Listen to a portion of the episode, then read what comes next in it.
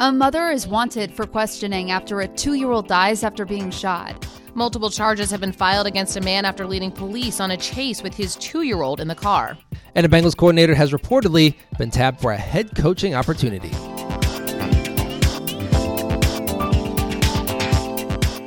Five on five in five. It is Tuesday, January 23rd. Megan, Kelly, Stephen here with you for the podcast. Ladies, we've had some rain and we're going to get rain for the next five days. So Yeah, get, your- used to it, guys. Get your hair right. Gray weather, or just don't fix your hair. That would be my option if I didn't work in this profession. Or Let's- just come back from Costa Rica. Yeah, Yeah, where I also didn't fix my hair. Um, I, I, you know what? You know what I should do? Read you that forecast. No, I won't do that. Please folks. don't. Let's that would talk. make us all depressed. Yes, it would. Let's talk about the weather today. If you're listening to this early, winter weather advisory does run until noon for the potential slick travel, but a lot of counties in our area got dropped out of that winter weather advisory uh, because the temperatures stayed above freezing. So that was a huge shift and a huge deal. A good one because it meant that we didn't have crazy slick roads this morning. Again, some parts of our northern communities still do still have that advisory in until noon, so just to be mindful of that. Um, once we get past this morning, 10 a.m. to noon, the potential for freezing rain is over, but the rain, as Stephen mentioned, is not. So we are rainy on and off all the way through Thursday evening. Um, if you always look forward to Friday, just keep that mentality because that's the next time we might actually get a chance to enjoy the temperatures in the 50s, which we'll have most of this week, but also the sunshine. So we'll talk more about that as we get through the week. Yes, need that sunshine back. And those temps. Please. One day. One day. And that day is Friday, and we'll look forward to it. All right, five on five in five for your Tuesday. Story number one.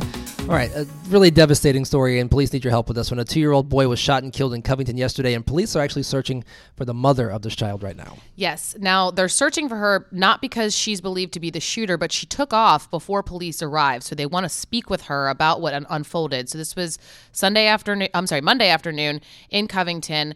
Um, it happened about one o'clock in the afternoon, and they responded to Warren Street for the report of a two-year-old being shot inside an apartment.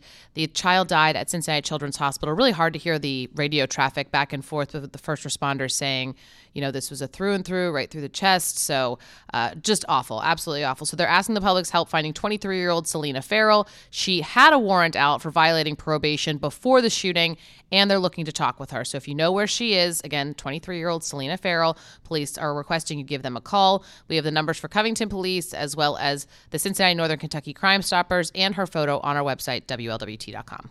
Next up, a police chase. A man facing lots of charges, not for just what he was doing, but who he was with at the time. Well, yeah, and you hate to see these stories about you know babies, essentially toddlers, involved in this. Fortunately, this one, um, there was no one that died, but police do say that Maurice Norman, 32 years old, fled from officers Sunday in a chase with speeds that did go over 100 miles per hour. Now, officials do say that Norman was spotted driving 60 and a 35. That's when officers then turned on their lights. They tried to get him to pull over. He then made a U turn, took off at speeds of over 100 miles per hour on Winton Road. And this is where it gets weird. I mean, police say that the chase ended up in Springfield Township. Officers stopped the vehicle and held Norman at gunpoint before realizing there was a two year old in the car. Norman reportedly grabbed the child and took off running before he was eventually caught and handcuffed. Yeah, awful story there. Our next story, we're taking it internationally. A fatal landslide. At least 20 people are dead, and another two dozen have been reported missing in China. This all happened on Monday. All of these numbers are coming from the Chinese state media. Now, it happened in a remote part of the country, a mountainous region in the province of Yunnan. More than 1,000 rescue workers have been working in freezing conditions to hopefully find any survivors. Two of them were rescued yesterday, but just a, a terrible situation happening in a province out there in China. Next up, a little sports. Bengals did not make the playoffs, but moves are happening, especially among the coaching ranks. This is a tough one. Um, you know, it was kind of a rare situation that they were able to keep the coaching staff last season. This season, that's not going to be the same. So, one of Zac Taylor's coordinators is now being nabbed by the Tennessee Titans as their next head coach. So, according to ESPN's Adam Schefter, the Titans are working to finalize that deal with Bengals offensive coordinator Brian Callahan. He will replace Mike Vrabel. He was fired at the end of the season.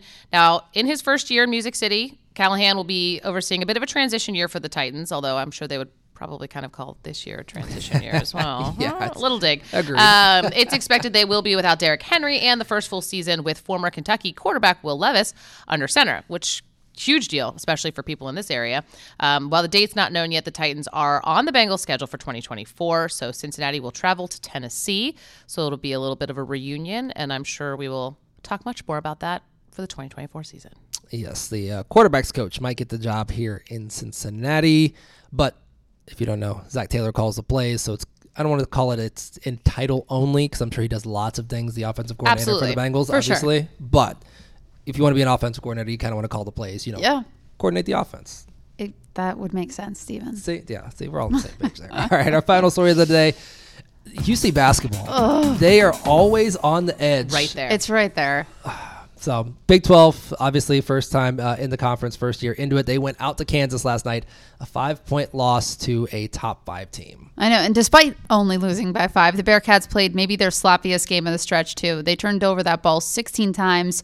They shot less than 20% from the three point range. So this was the fourth loss in their last five games without lone win coming in OT against TCU last week, which was an awesome game, but it also marks the sixth straight game against a ranked opponent for UC.